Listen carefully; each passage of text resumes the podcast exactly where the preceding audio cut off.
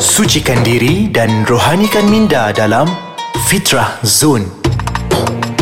Assalamualaikum warahmatullahi wabarakatuh. Bertemu lagi dengan saya Da'i Luqman pada kali ini uh, di podcast Ais Kacang uh, menerusi Fitrah Zone insya-Allah. Uh, setiap minggu kita sajikan dengan pelbagai input-input ilmu-ilmu yang mudah-mudahan menjadi manfaat kepada kita dan kita manfaatkan ia kepada orang lain juga insya-Allah. Jadi tuan-tuan dan puan-puan seperti biasa setiap minggu kita ada episod-episod dan juga tajuk-tajuk yang baru. Insya-Allah pada hari ini kita nak bawakan satu tajuk yang cukup menarik, yang cukup dekat dengan kita, yang akan menyebabkan hati kita jadi syahdu, jadi sendu, jadi rasa nak teriak.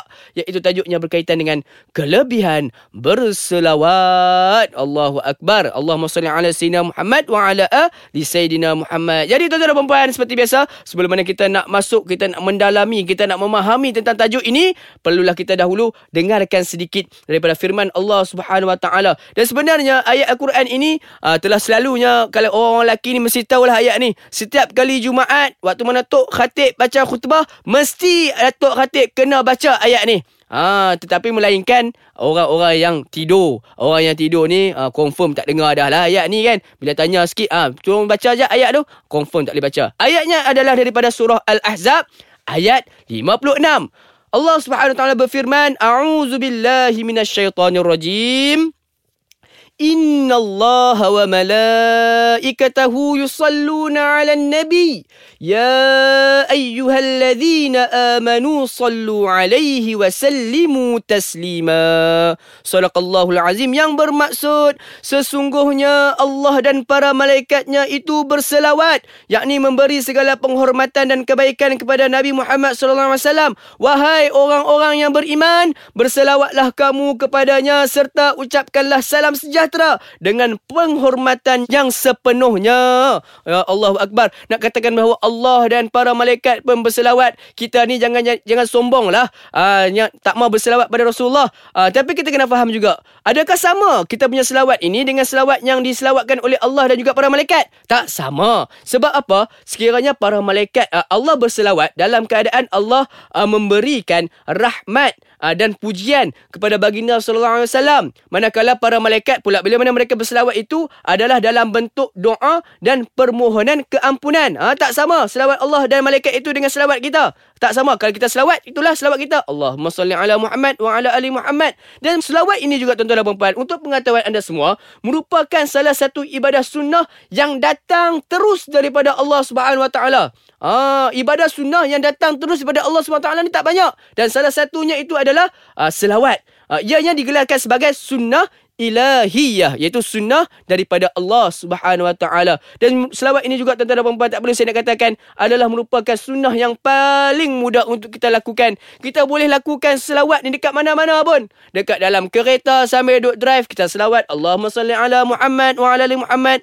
Sambil duduk masak dekat dapur duduk goreng kentang duduk goreng ikan. Bahawa itu kita boleh berselawat. Mana tahu dengan berkat selawat kita itu makanan yang kita masak lebih sedap Uh, mungkin juga kita tengah duk berkebun, tengah duk uh, potong rumput contohnya. Kita berselawat, mana tahu dengan berkat selawat kita rumput tu tak tumbuh dah. Okey, antaranya lagi mungkin juga kita boleh berselawat suatu mana kita sedang menyiapkan anak kita, memandikan anak kita, uh, anak kecil kita tu. Mana tahu dengan keberkatan selawat yang kita bacakan, anak kita menjadi seorang anak yang soleh dan solehah. Ha, mungkin juga kita boleh berselawat ini dalam keadaan kita sedang, contohnya dalam keadaan kita sedang bekerja.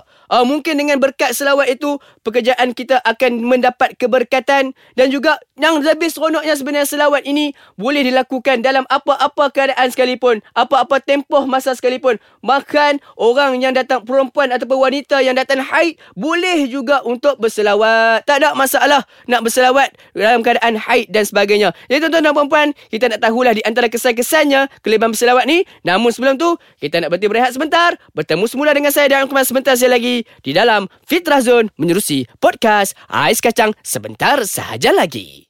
Alhamdulillah bertemu semula dengan saya Dain Lukman di Fitrah Zone menerusi podcast Ais Kacang. Saya nak wawarkan sekali lagi sekiranya tuan-tuan dan puan-puan belum lagi install aplikasi ini boleh untuk dapatkannya di App Store ataupun di Google Play Store. Uh, type saja Ais Kacang, download dan install. Tuan-tuan dan puan-puan jangan juga lupa untuk follow kami di Instagram kami di Ais Kacang MY dan juga jangan lupa untuk like dan follow kami di Facebook kami di Ais Kacang. Dan sekiranya tuan-tuan dan puan-puan seperti biasalah kalau ada sebarang persoalan, sebarang cadangan, sebarang uh, penambahbaikan yang ingin dilihat di dalam podcast Ais Kacang ni boleh untuk khabarkan kepada kami menerusi email kami di aiskacang.com.my. Okey tuan-tuan dan puan-puan, kita teruskan lagi. Uh, sebentar tadi saya dah bagi tahu di antara orang kata apa kelebih uh, di antara uh, kebaikan uh, yang ada pada selawat. Jadi kita teruskan lagi di antara kelebihan-kelebihan bagi orang-orang yang berselawat ni. Sebenarnya berselawat ni tuan-tuan dan puan-puan banyak sangat uh, kelebihan-kelebihannya. Saya baru-baru ni saya terbaca di dalam satu buku ini ada lebih kurang 42 kebaikan dengan berselawat ni.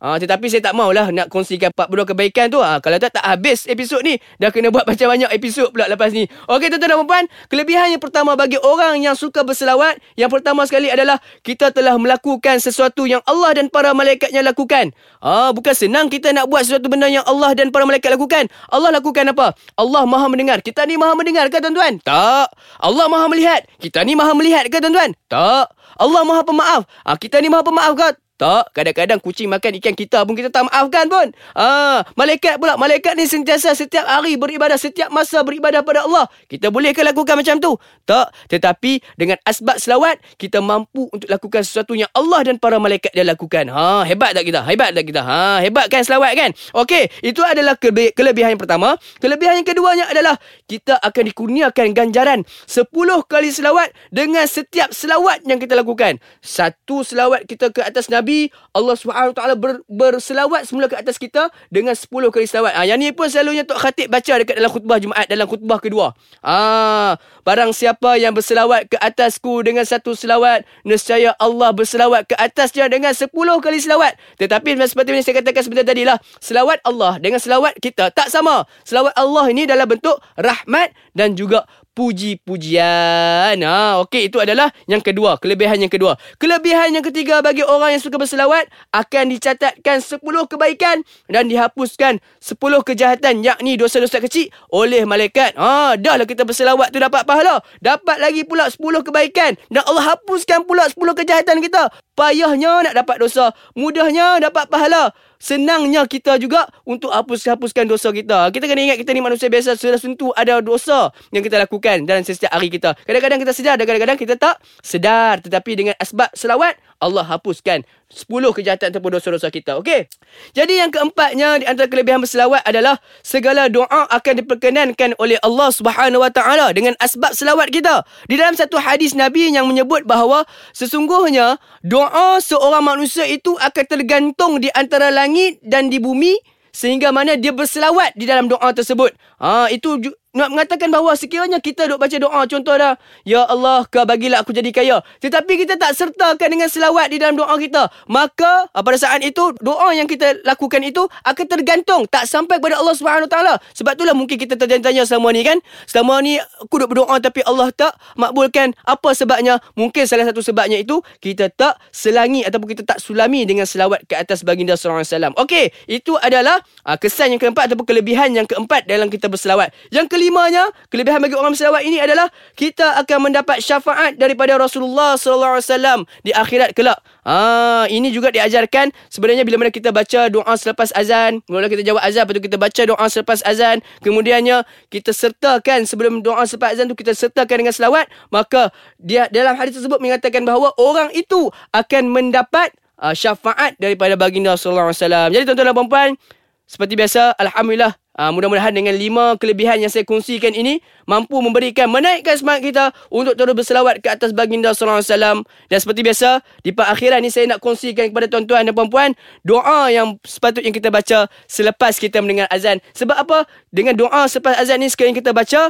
akan membuatkan kita mampu untuk mendapatkan syafaat baginda sallallahu alaihi wasallam di akhirat kelak. Iaitu doanya Allahumma rabb hadhihi ad-da'wati tammah was salatil qa'imah آت سيدنا محمدا الوصيلة والفضيلة والشرف والدرجة العالية الرفيعة وبعثه المقام المحمود الذي وعدته إنك لا تخلف الميعاد yang bermaksud Ya Allah wahai Tuhan yang mensyariatkan seruan azan dan solat yang akan didirikan kurniakanlah kepada junjungan kami Nabi Muhammad sallallahu alaihi wasallam wasilah yakni tempat yang baik keutamaan kemuliaan dan darjat yang tertinggi serta letakkanlah baginda di kedudukan yang terpuji yang telah dikau janjikan sesungguhnya dikau tidak pernah memungkiri janji wallahu alam dengan sedikit perkongsian ilmu pada kali ini mampu memberi manfaat dan kita manfaatkan kepada orang lain insyaallah bertemu lagi dengan saya Da'i Lukman di dalam episod yang akan datang di Fitrah Zone menerusi podcast Ais Kacang sejuk-sejukkan hati, tenteramkan jiwa bersama Ais Kacang.